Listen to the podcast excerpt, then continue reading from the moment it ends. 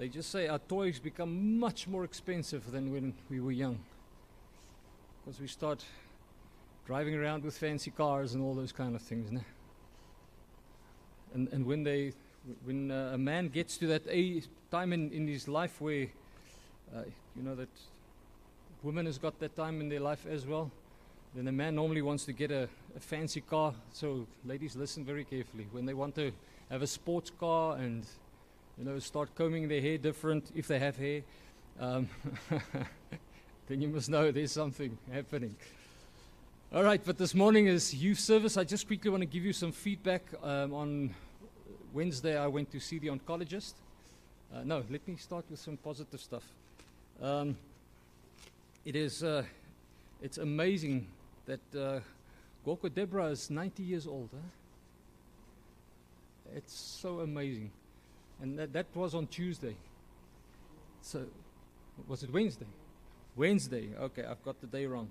On Wednesday, she turned 90. So, um, what a life. I mean, what a what life experience does she have? You know, it's, it's just absolutely amazing. Uh, and uh, this morning, I'm just going to touch on that at one stage in the in the sermon because I wasn't thinking of her, but I was thinking of of all the people uh, and the relationship sometimes between older people and young people. It's it's amazing. So um, I just said to her, "Congratulations!" quickly this morning. We send her a, a, a congratulations, but it's not the same. It's better to see the person face to face. One, you know, and and. Uh, it's uh, so amazing, and I, what what what touches me is their example. Uh, now I'm talking to Sister Royal as well, uh, because uh, Gogo Royal as well, same thing. They come to church, and if there's something that happens at the church, they're involved. Absolutely amazing, and that at the age of 90 and 90 plus, it is such an amazing example. Uh, so I look up to them, and I think to myself, "Wow, just look at that." Uh, because I know the older we get, uh, the pains become more. Ne? The legs doesn't want to work the way that it was supposed to. We think it's still going to work the same way as when we were 20 and 30 years old, but it doesn't work like that. Uh, but still, they are so faithful, and uh, we are grateful to have them with us. Please turn with me to Proverbs chapter 1. Proverbs chapter 1. Now, let me start with this. Children, if you want wisdom, this is the book to read. It is part of lit, uh, wisdom literature, which means it's all about being wise. Now, there's a difference between having knowledge and being wise. Nah? Uh, we always say, oh, uh, wisdom comes with age. I wonder sometimes because you get people that are gray, but they are definitely not wise. They do the most amazing, stupid things in their life. And so age has got nothing to do with it. You can be a youngster, yet you can be wise. Um, because if you follow the Lord and you do what God wants and, and follow what, what the book of Proverbs tells you, wow, you will have a life that will be an example to many. And I want to encourage you as young people take the book of Proverbs. Uh, some places there's quite a lot um, that sp- speaks about the same issue. But there's many places where it's just small proverbs, but it's so amazing to read them and then to memorize them and to, then to say, you know what I want to do? What I want to do is to live in accordance to those proverbs. And then you start applying it to your life, and you will see it's a challenge.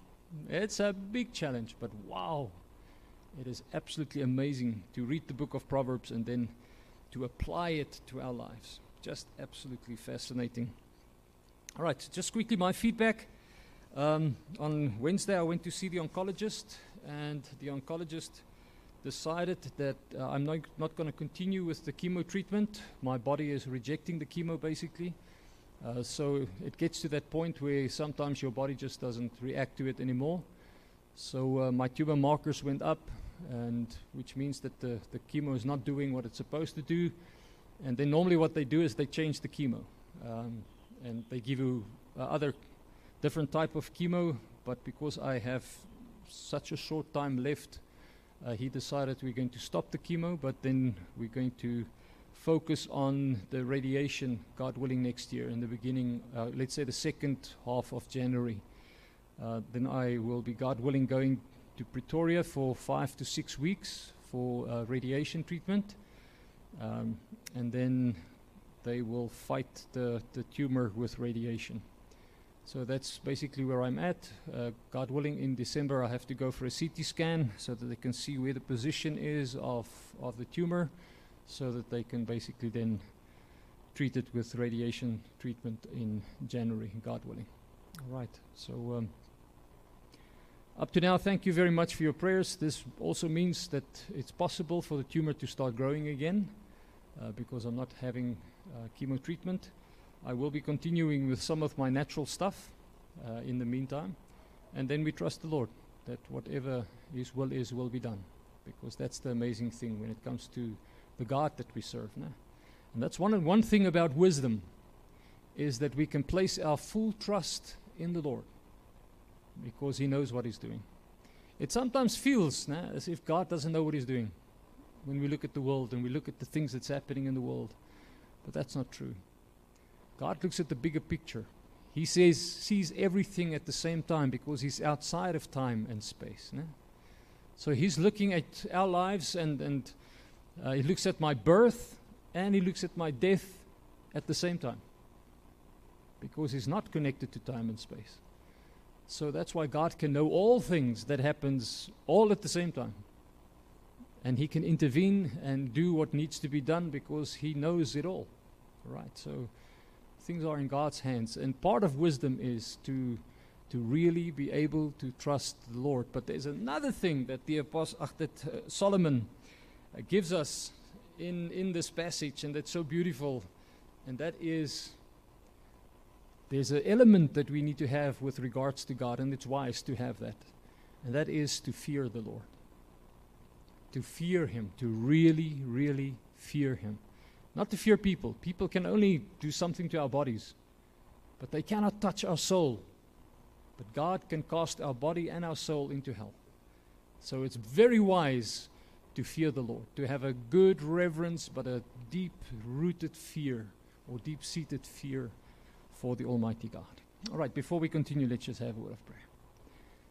Father, it's such a privilege to come to you this morning, and it's amazing to be able to, to call on you and to know that you're listening to us.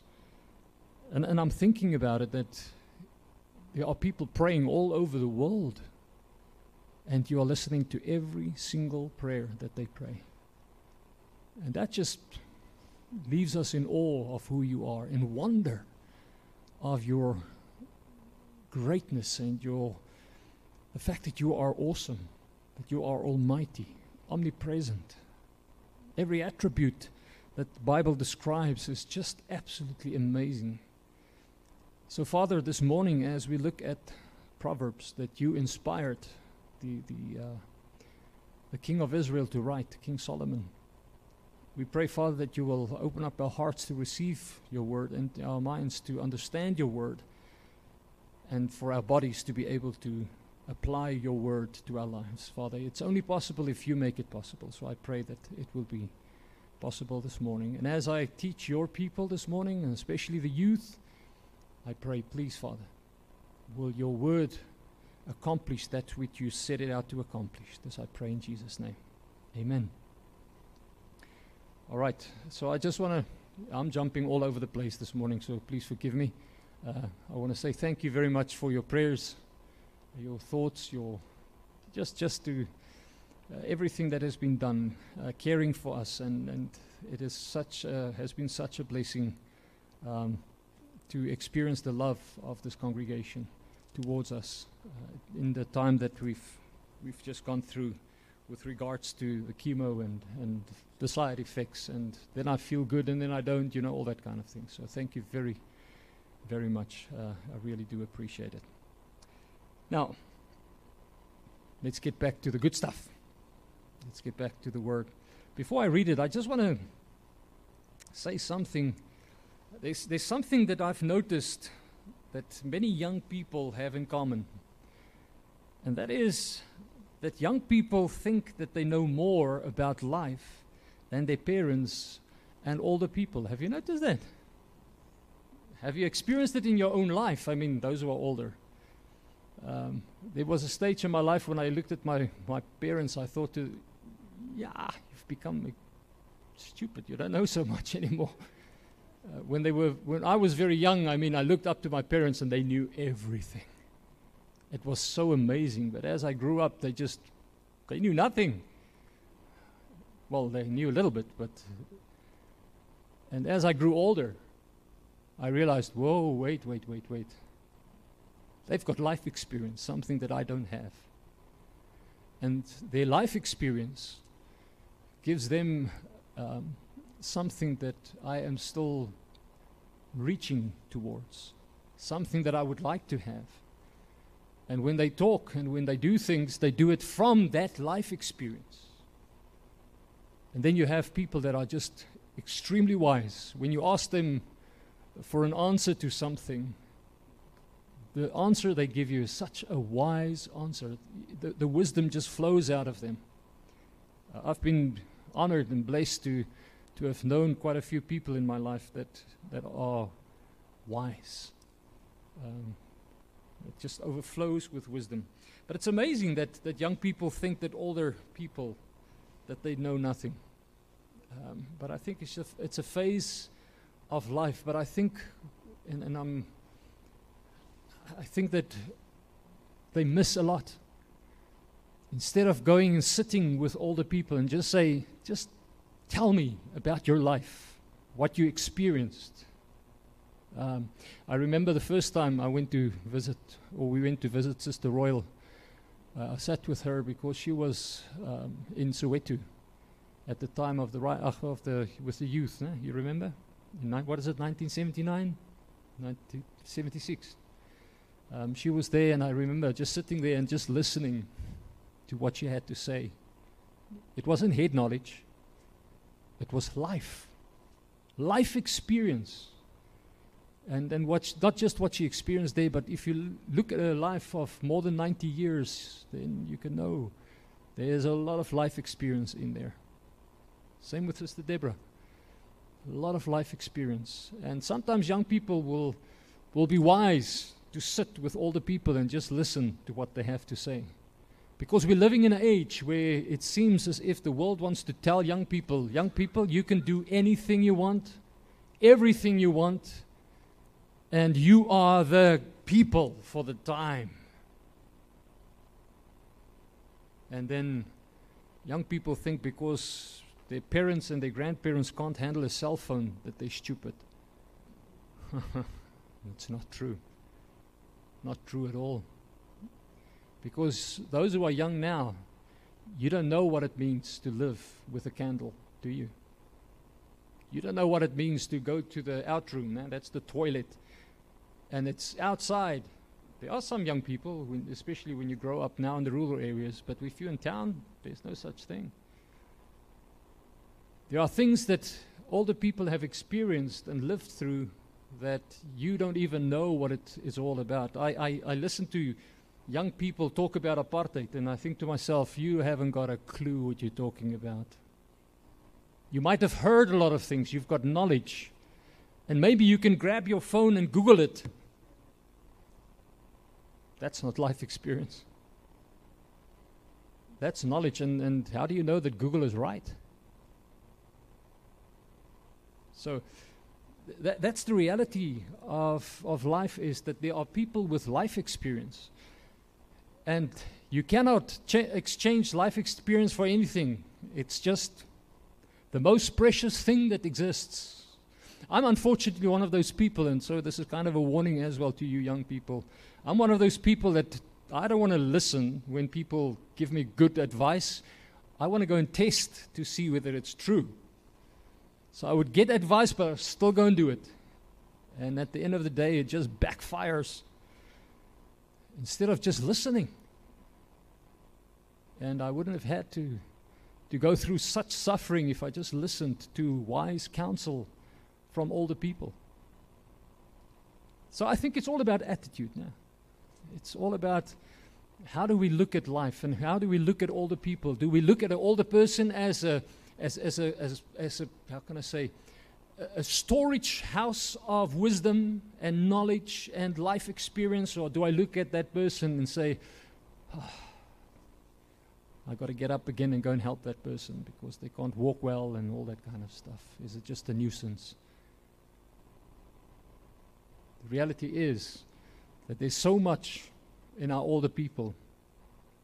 And nowadays, I, I don't think I'm wrong if I say that many older people feel useless because young people think that they know everything. They don't need the older people because they know when in fact they don't. That's the reality of life. You see, young people, eh, they lack life experience. And then, when, because they lack life experience and they lack wisdom, they tend to make bad decisions, bad ones. And more often than not, they tend to go in the wrong direction. That's reality because they don't have life experience to fall back on. So they think they know, but they don't know. Someone said that young people have the tendency to jump before looking. And normally that's when they get hurt. Which means they will do something without thinking of the consequences. Because we're living in a world where it is told to young people there's no consequences to your actions. You can just blame somebody else. You just play the victim. There's always somebody else that is at fault. Where the reality of life is what you sow, you shall reap. There's always consequences for everything that we do. And let me tell you, some consequences, unfortunately, are much worse than others. So that's the reality of life. That's the reality of the world that we live in. That's the reality of being human. It, it's such a privilege. It's amazing. It's so wonderful. And I really, I would love to see young people go back a few years, you know, to young people a few years ago where young people still listened to older people and they didn't think they know everything because they can Google it.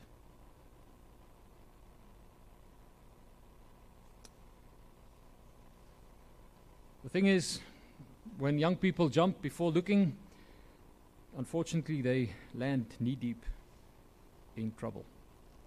And that's normally a very, very painful thing, but that's the reality of life. And let me tell you, I I, I, watch and I look and I listen. And um, we're living in a time in history where more mistakes are being made than wise decisions are being made. And it's so unfortunate. And uh, maybe there is some blame to be placed at the feet of the older people because they feel inadequate and they feel that they can't talk to the young people because the young people know things and all this. So let me let, let's go to Proverbs. It's the first chapter, so it's the beginning chapter. It's kind of where Solomon starts when he writes the the book of Solomon. Beautiful wisdom literature where the the um, the king of Israel, he you remember he took over from David as the king of Israel. And this is kind of the introduction. This is how he starts. He says, uh, The Proverbs of Solomon, son of David, king of Israel. There he introduces himself. He tells us who he is. Nah? So he is Solomon, the son of David, and he is the king of Israel. So this guy is not just some wishy washy guy, this is the king. Uh, he had a massive responsibility, a lot of people that was subject to him. And uh, he was one of those people that went around and he wanted to find out what life was all about. And that's why he wrote uh, Proverbs and Ecclesiastes, amazing books to read. Where he, in, in the Songs of Solomon, it seems like he was a young man. You know, he talks about his lover. And then uh, Proverbs Must have been about middle aged. And then when he writes Ecclesiastes, he's an old man. And he looks back at life and he says, I've gone through all these things. I've tested it. I've tried it. I've every, everything under the sun I've tried. And he ends off by saying, There's just one conclusion to all that has been said, and that is fear God and keep his commandments. That's his conclusion at the end of a, of a long, prosperous life as the king of Israel and the son of David. So he says, the Proverbs of Solomon, the son of David, the king of Israel. And now he gives us the purpose for why he's writing this book. He says, to know wisdom. Sorry, I'm reading from the ESV, so it's going to be a little bit different to the New King James that I normally use. All right. He says, to know wisdom and instruction, to understand words of insight, to receive instruction in wise dealings, in righteousness and justice, in equity, uh, to give prudence to the simple, knowledge and discretion to the youth. So his purpose is to give knowledge to the youth. But remember, he is giving knowledge to the youth as an older man. Right? He's, he's middle aged, let's say 40, 50 years old, kind around about when he writes this. And he's done so many things as the king, and he's tried so many things. And by that time, he was married to so many women. So, and he made so many mistakes in his life. Um, so he writes this so that he could basically share knowledge, to share with the, the young people what he has gone through, what his life um, was all about, and then discretion also to the youth. Now, in our passage, young people, uh, Solomon was writing that to young people, I believe, because they had a lack of wisdom. Through his years, he must have had interaction with a lot of young people, and most probably, he's looking back at his own life and he's thinking to himself, but when I was young, yo, I messed up. I, I did so many things wrong. If I could re- do, redo my life or rehave my life now, with the knowledge and the wisdom I've got now, ooh, I would have done things completely different. And I think there's mo- most probably most of the older people that are here, if you had to live your life again, would there be things that you would change? Uh, would you do exactly what you've done? At the end of the day, I think we all look back because we can see the mistakes that we've made and we can we, we can think about those things and say, I could have done it like this or like this or like this, but now I'm doing it or I'm thinking back with the wisdom I've, I've got now and the life experience I have now. So when Solomon speaks to the young people, he's talking to them about, and if you read Proverbs, you will find out that he's talking about a lot of things that happened in his life, a lot of things that he experienced in his life. And he wants his his son. No, he wants the young people, he wants them to, to, to understand things. He wants them to have knowledge about certain things so that they don't have to do the same thing he did, repeat the same things. Because Solomon had a tough time, very, very tough time. You will remember that Solomon's, uh, after Solomon, we have David as king, then we have Solomon as king, and then after Solomon, the nation of Israel is split into two because his children just couldn't see eye to eye. So then you have the northern region of Israel and the southern region of Israel, and the reason why it's split into two parts is because of what Solomon did.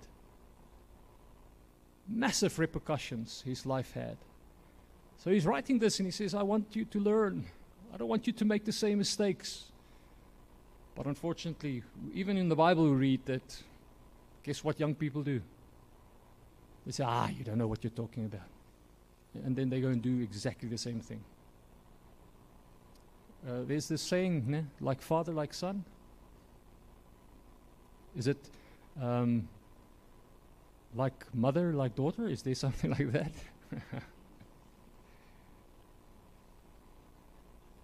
But what we do is we duplicate ourselves into our children. That's the reality.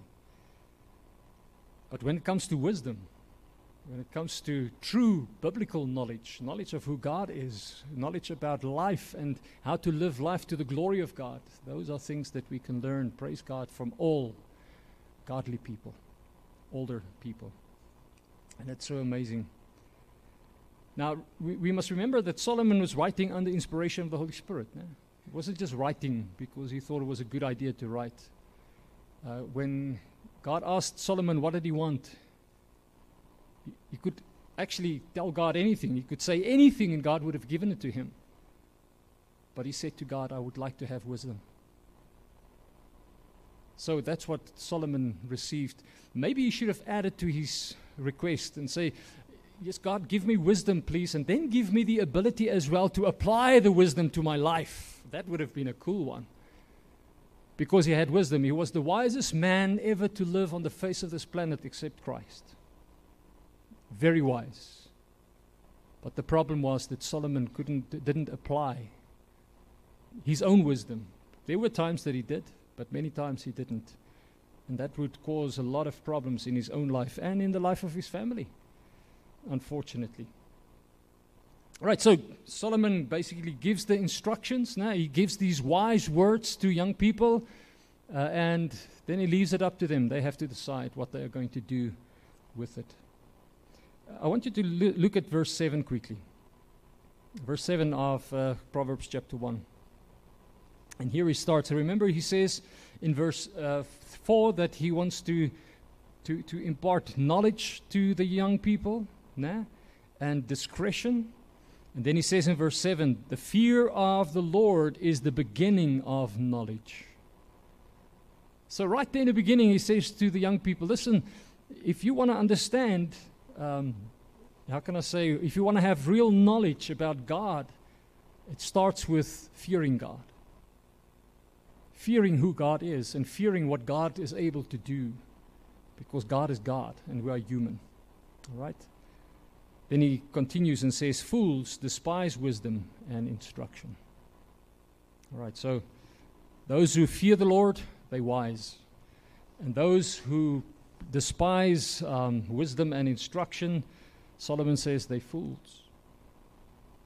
Because uh, they're going to make massive mistakes in their lives. And the chances are, within the New Testament context, if somebody just continues making a mess of their life and do not turn to Christ by faith nah, and repent of their sin, they're going to end up in eternal damnation, eternal hell, without hope, without Christ.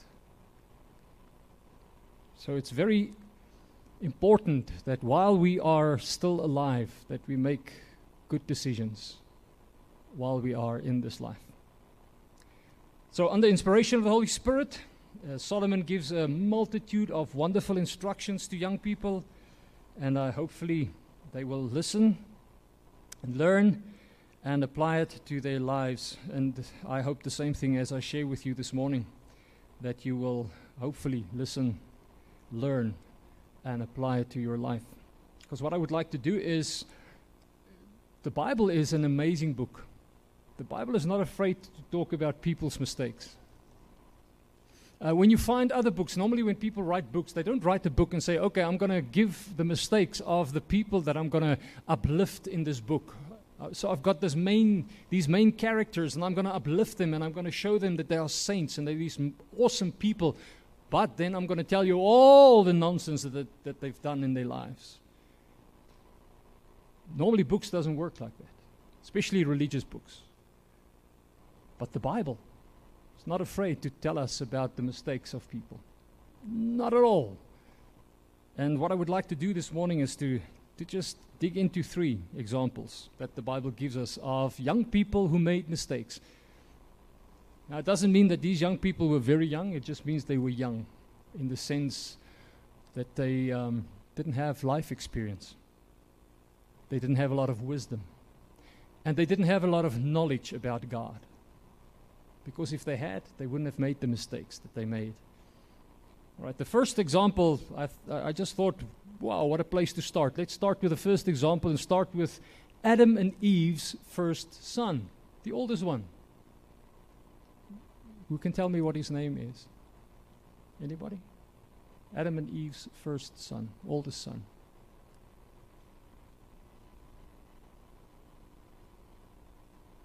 Okay, Cain, ne? Yeah, right, Cain. So let's look at him. We, we read about him. So I'm not going to take a, I'm going to read a, a few verses. Um, but we find his story, and it's a tragic, tra- tragic story in Genesis chapter 4. After Adam and Eve has been kicked out of the Garden of Eden because they sinned against God. Uh, now they're outside of the garden and they're going to carry the consequences of this sin. The earth is cursed, Adam is cursed, Eve is cursed. It's, it's just so, so sad. And you have these two brothers, Cain and Abel. And we read about them.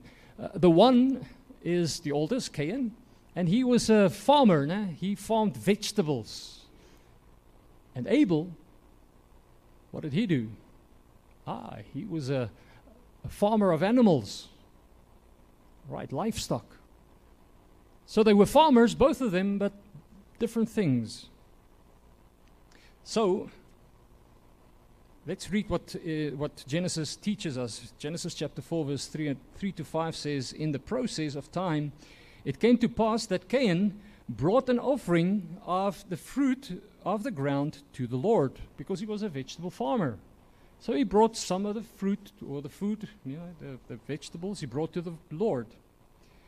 Abel also brought of the firstborn of his flock and of their fat. And now we read, And the Lord respected Abel and his offering, but he did not respect Cain and his offering. And Cain was very angry, and his countenance fell. So you, here you have the two brothers coming to the Lord. The one brings vegetables and he offers it to the Lord, and the other one brings uh, his firstborn and he offers it to the Lord, including the fat of the animal. And God accepts the animal, but he rejects the vegetables. And now you might think, but that's unfair. They both brought it in, in I mean, in love. They wanted to worship God.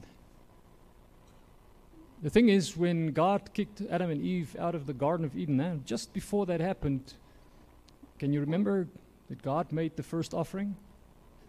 He slaughtered an animal and then he took the skin of the animal and he gave Adam and Eve some clothes. All right? I told you before, let me just tell you again that's why we wear clothes. Okay? It's because um, God gave Adam and Eve the first clothes. So an innocent animal died for, to cover the sins of Adam and Eve. So the kind of offering that God would accept would not be vegetables. Remember what Adam and Eve clothed themselves with? Remember? How did they cover themselves before God made them clothes? With leaves. Wow, amazing. So it's easy to understand why God would reject the vegetable stuff and he would accept the animals because God wants people to do what he says and how he does it not the way they think they can do it. And, and that's the problem with Cain. Cain decided, no, no, no, I'm going to bring vegetables. I don't care what God thinks. I don't care what God wants and what God doesn't want. I'll bring the stuff that I want. Okay, he still wanted to worship God. That's at least, that's something. Eh? But the problem was he wanted to worship God the way that he wanted to worship God. It's kind of Cain saying, Hey, God, you shut up. I'll do what I do. I'll worship you the way I want to worship you. And we find that in many churches today now. Doesn't matter what the Bible says about worship, doesn't matter what the Bible says about how we should serve the Lord. They just do their own thing. They do it the way they want to do it, exactly like Cain did it. So they reject what God wants and just do their own thing. So you see that selfishness already right there in Cain. The problem is, when God rejected the offering of Cain, what did he do? Did he go and say to his brother, Listen, brother, you know I'm a vegetable farmer, and I would like to bring God the kind of offering that's pleasing to him. Will you please give me one of your other firstborn so I can offer it to God? No, that's not what he does. You know what Cain does? He gets angry. And, and the passage says that his countenance changed, which means he became all emotional. You could see on his face that all hell broke loose in his mind and in his face. He was so upset with God. Who is God that he will not accept what I bring to him? Ah. See, that, that's the problem. And why did Cain do this? I think it's because he was a young man, very arrogant, thought he knew it all. Instead of going to his dad and say, Dad, what does God want? How does God want things to be done? No, instead, he says, I'll do it my way. It, it sounds familiar. No? Yeah, it's, it's the world that we live in. People do whatever they want. Doesn't matter what God says, doesn't matter what God wants. They do whatever they want. And if God says it this way and they want to do it this way, they'll do it their way and they'll twist what God says so that they can do it the way they want to do it. That's the way it works. That's the problem with sinful nature. You see, Adam and Eve was already kicked out of the Garden of Eden, and Cain and Abel already had a sinful nature. So that sinful nature that was inside of them was already moving Cain towards something. But that's not the worst of all. It was bad enough that Cain didn't want to do what God wanted him to do and didn't want to bring the offering that God expected from him. You know what he did? He killed his brother. And that's the first time we read about bloodshed on this earth.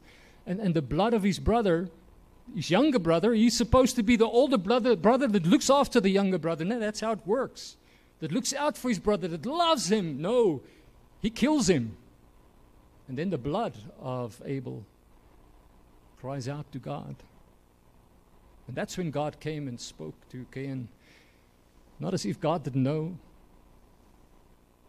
But it was amazing when the countenance of, of Cain changed, when God saw that Cain is angry. Yeah, he's so upset. And when his face changed, God spoke to him, and this is what he said to him in Genesis chapter 4, verse 6 and 7. He says, So the Lord said to Cain, Why are you angry? And why has your countenance fallen? If you do well, will you not be accepted? He's saying, if you go and get a firstborn animal and come and offer it, don't you think I'll accept it? Obviously, God will accept it because that's what God wants. God continues to say, and if you do not do well, sin lies at the door, Cain. Sin is waiting to overtake you, Cain. God warns him. In advance, he says, I can see you are angry. I can see your face has changed. I can see you're so upset all you need to do, Cain, is do the right thing. Stop doing your own thing and start doing what I expect from you. And if you do what I expect from you, don't you think I'll accept what you are bringing to me? But he says the problem is if you don't, there's something else that's lying at your door and it's going to overtake you. And what's going to happen is you are going to fall into grave sin. Cain. And God warns him, watch out. And it says, and its desire is for you, but you should rule over it. Okay, and you should not allow this anger of yours to take over.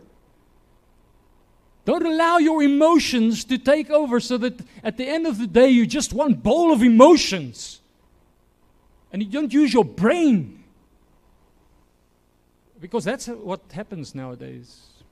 But it happened, well, it's been part of history. And, and I, I normally see it in riots. And I was looking at the riots that was taking, well, not riots, what do you call it? It's not toy toy all over the world. We, know, we call it toy toy, but I mean, the things that was happening between the, the Israel and the Palestinians over the weekend. And you can see how people are acting in their emotions. And I was amazed to see how many young people were involved in those toy toys. And I think to myself, wow, Isn't it true? Isn't God's word so amazing? And the warning already goes out in Genesis chapter 4.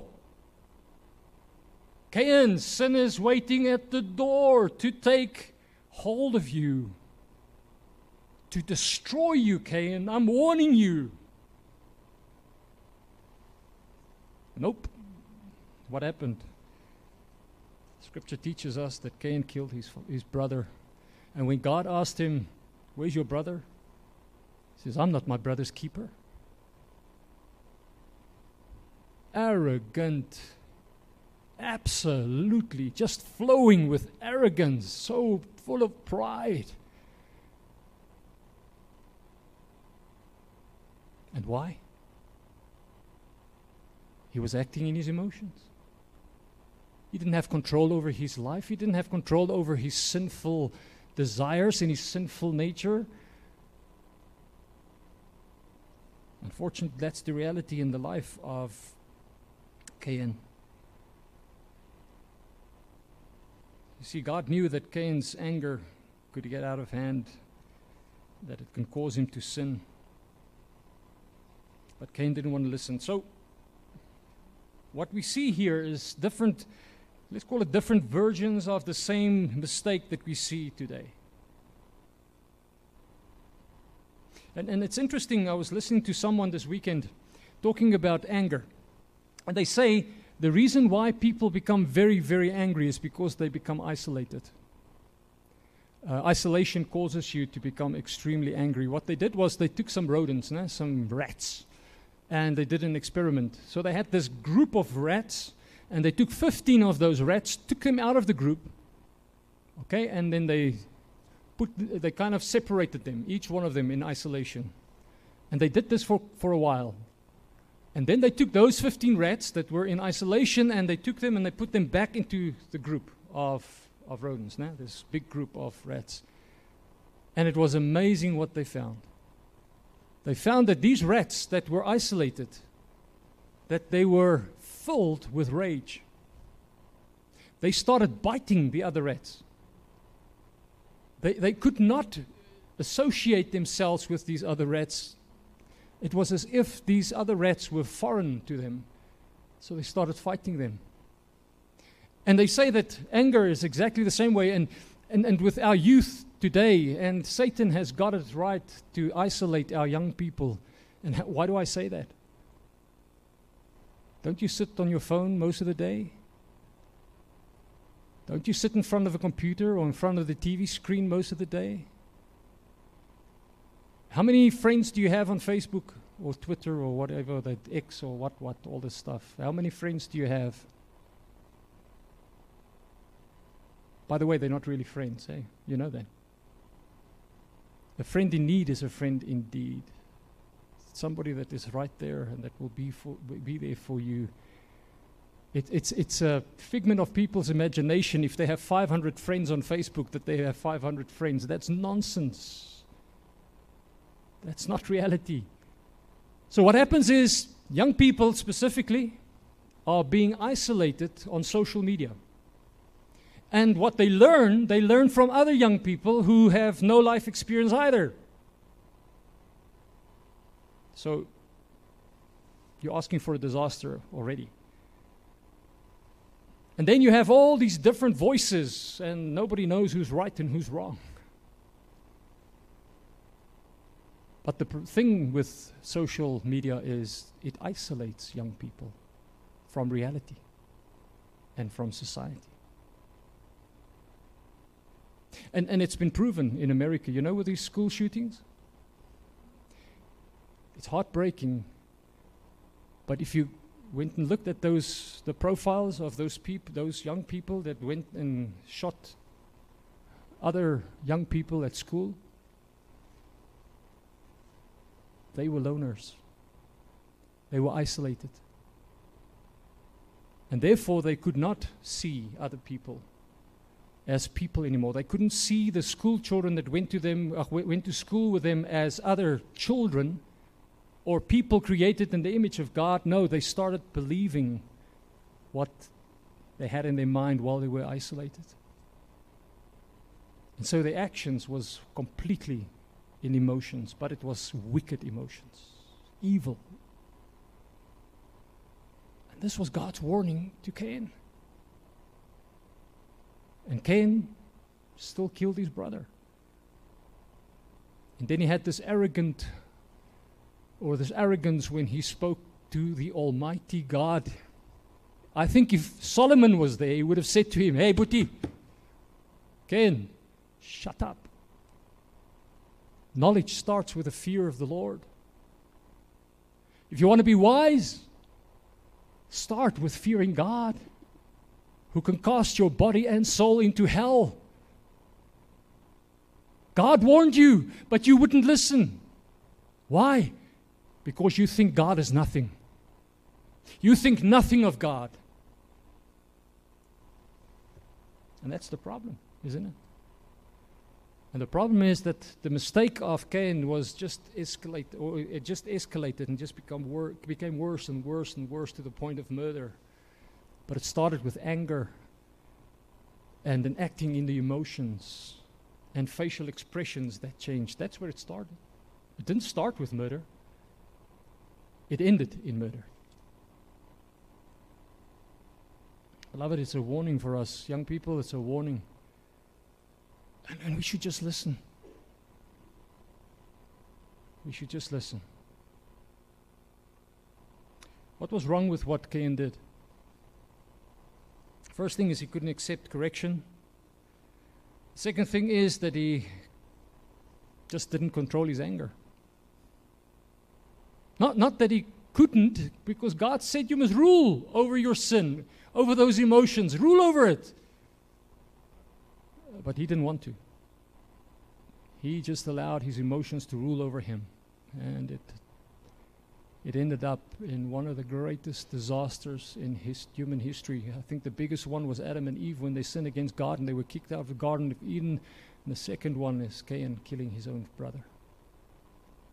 Heartbreaking stuff. Heartbreaking. So he didn't control his anger and he was overcome by his emotions and sin and evil. The third thing is he did, or he had no pleasure in doing what was right in the sight of God.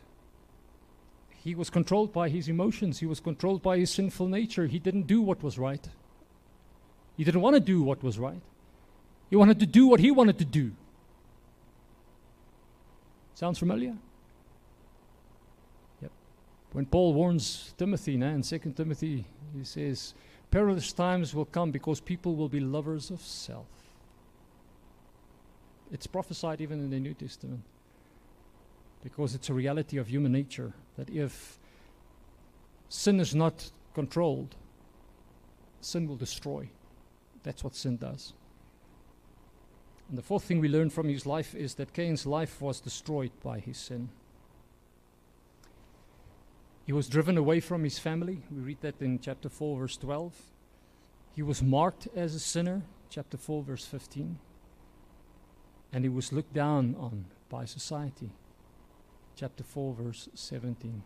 Just think about those young people that would go into a school and then, if they're not shot and they are taken captive, and they get a life sentence. And while the court case is going on, the world is looking at this young person whose life is in, ahead of him. But because of what they did, they destroyed their own lives.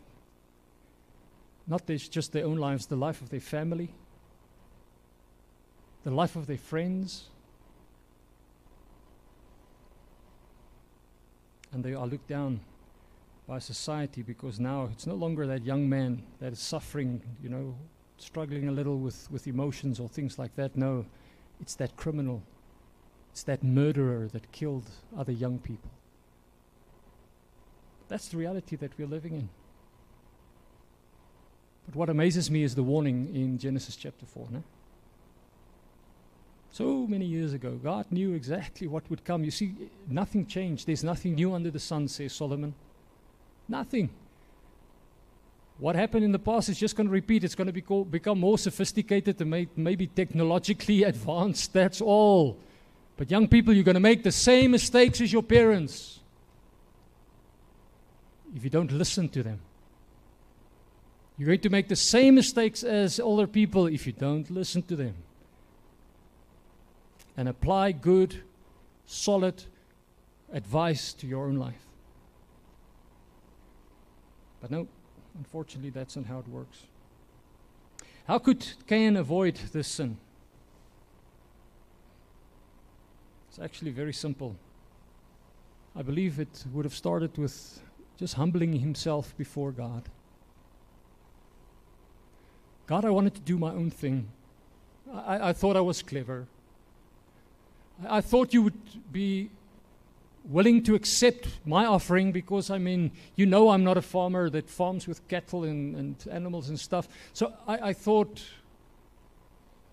in my foolishness that you would accept my offering, but I see that you're not happy with this.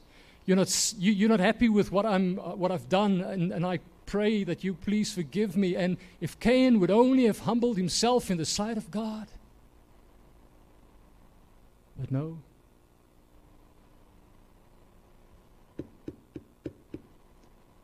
See, sin was knocking at the door. And he opened up the door for sin, even though God warned him. So a little bit of humility would have gone far in Cain's life. Second thing that would have gone far in the life of Cain is love for his brother. Do you think that Cain loved his brother Abel? Is it love to take your brother because he gave an offering that was accepted by God, and I gave an offering that wasn't accepted by God, and now I'm jealous and I'm upset and I'm angry, and, my, and, I, and I start acting in the, my emotions, and I turn around and I kill my brother. Is that love? Is that love if we attack, or if one person attacks another person on the street? Is that love when hatred just flows out of people's mouth and what you hear them say is just hatred?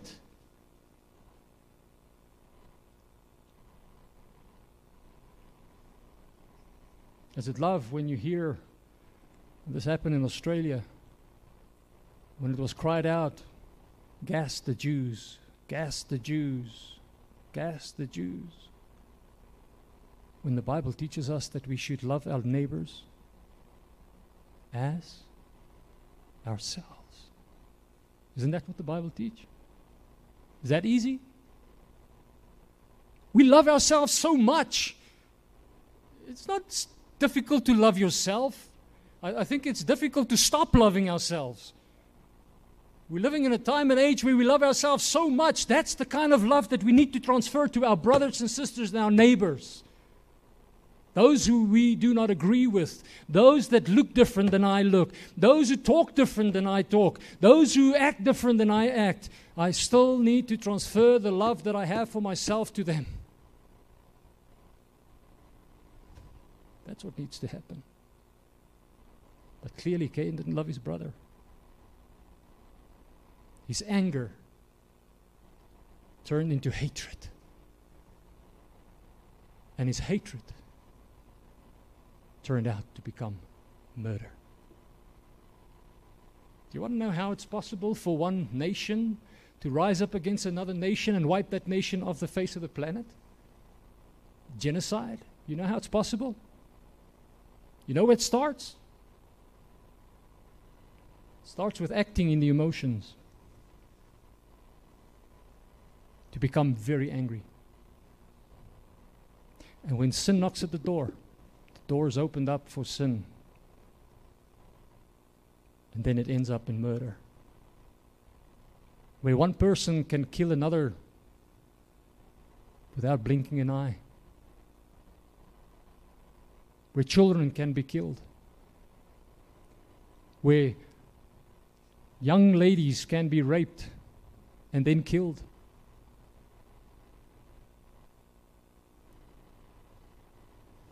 And I'm not talking about the Israeli situation now. Can you remember a few years ago in South Africa? A baby was raped. You remember that? Do you remember that court case? It broke my heart. It wasn't just one case. Beloved, sin is a dangerous thing to think that you can play with it. You can't. And if God gives the warning, listen. Listen to his warning. God knows what he's talking about. It's not as if God didn't know that Cain was going to kill his brother. Now we can say, but why didn't God stop him? God is almighty. He's the all loving God. Why didn't he stop Cain from killing his brother? Didn't God give him a will? Didn't God warn him? Didn't God say to him, Cain, you need to rule over sin? He didn't listen, he didn't care. Young people, the same thing today. When I preach from this pulpit and I say to you, this is what is written, and I'm sharing with you what the scripture teaches, that's God speaking, it's not me. And, and, and, let me tell you, in God's Word, God has given us all the warnings we need about sin, about eternity, about going to hell, about eternal life. Everything has been written down. All we need to do is listen. Listen. And then apply it to our lives. But people don't do that. They rather act like Cain. They become all emotional get full of anger. They pick up their fists to God because they hate Him. And the next moment you see sin. And you just shake your head and you say, How is it possible that people can fall into this kind of sin? But we've been warned.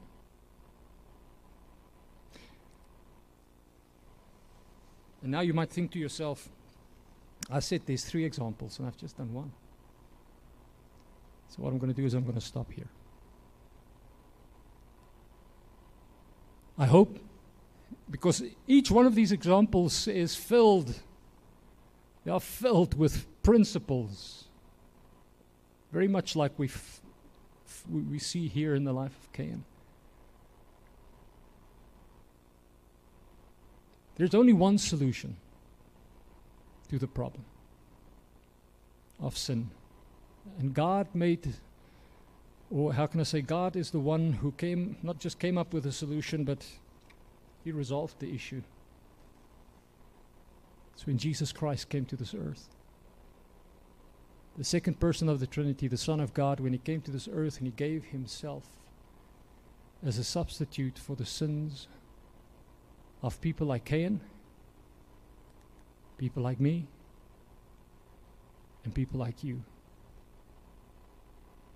Jesus, the one who is who, had no sin, who did no sin, died for sinners like us.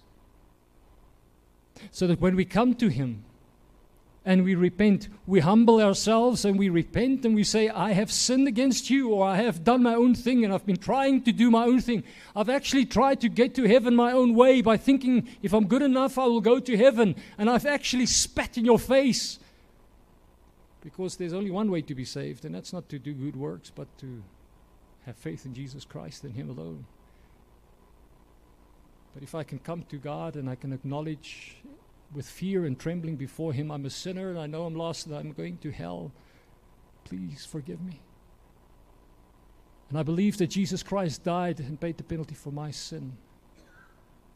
And I trust that He is the only one who can take me to heaven. That's God's solution.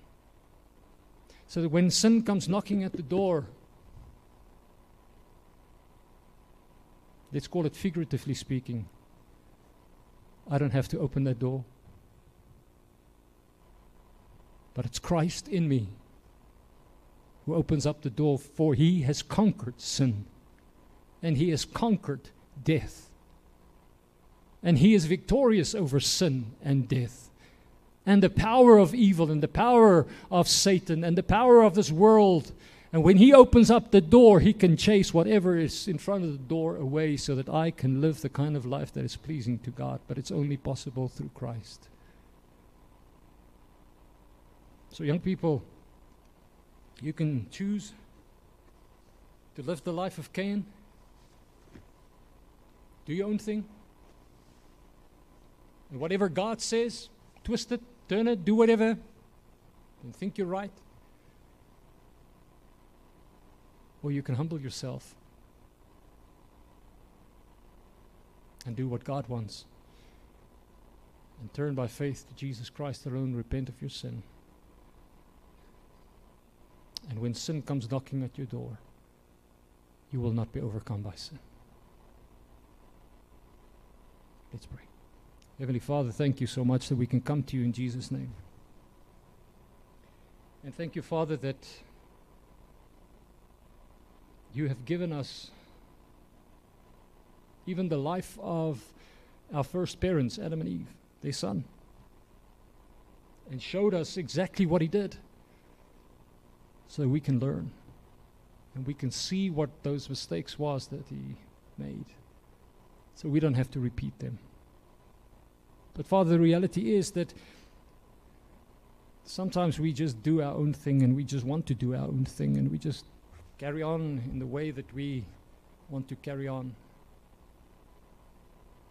and I want to pray, Father, please, in Jesus' name. Draw us to yourself and allow us to, to take the, he, the, the warnings of your word, apply it to our lives. And where I've just touched the surface of what I wanted to share this morning, may what has been shared burn into the hearts of those who needs to be burned into, and may your word not uh, go out and accomplish what it sets out to accomplish, and not return void. So I pray, Father, in Jesus' name.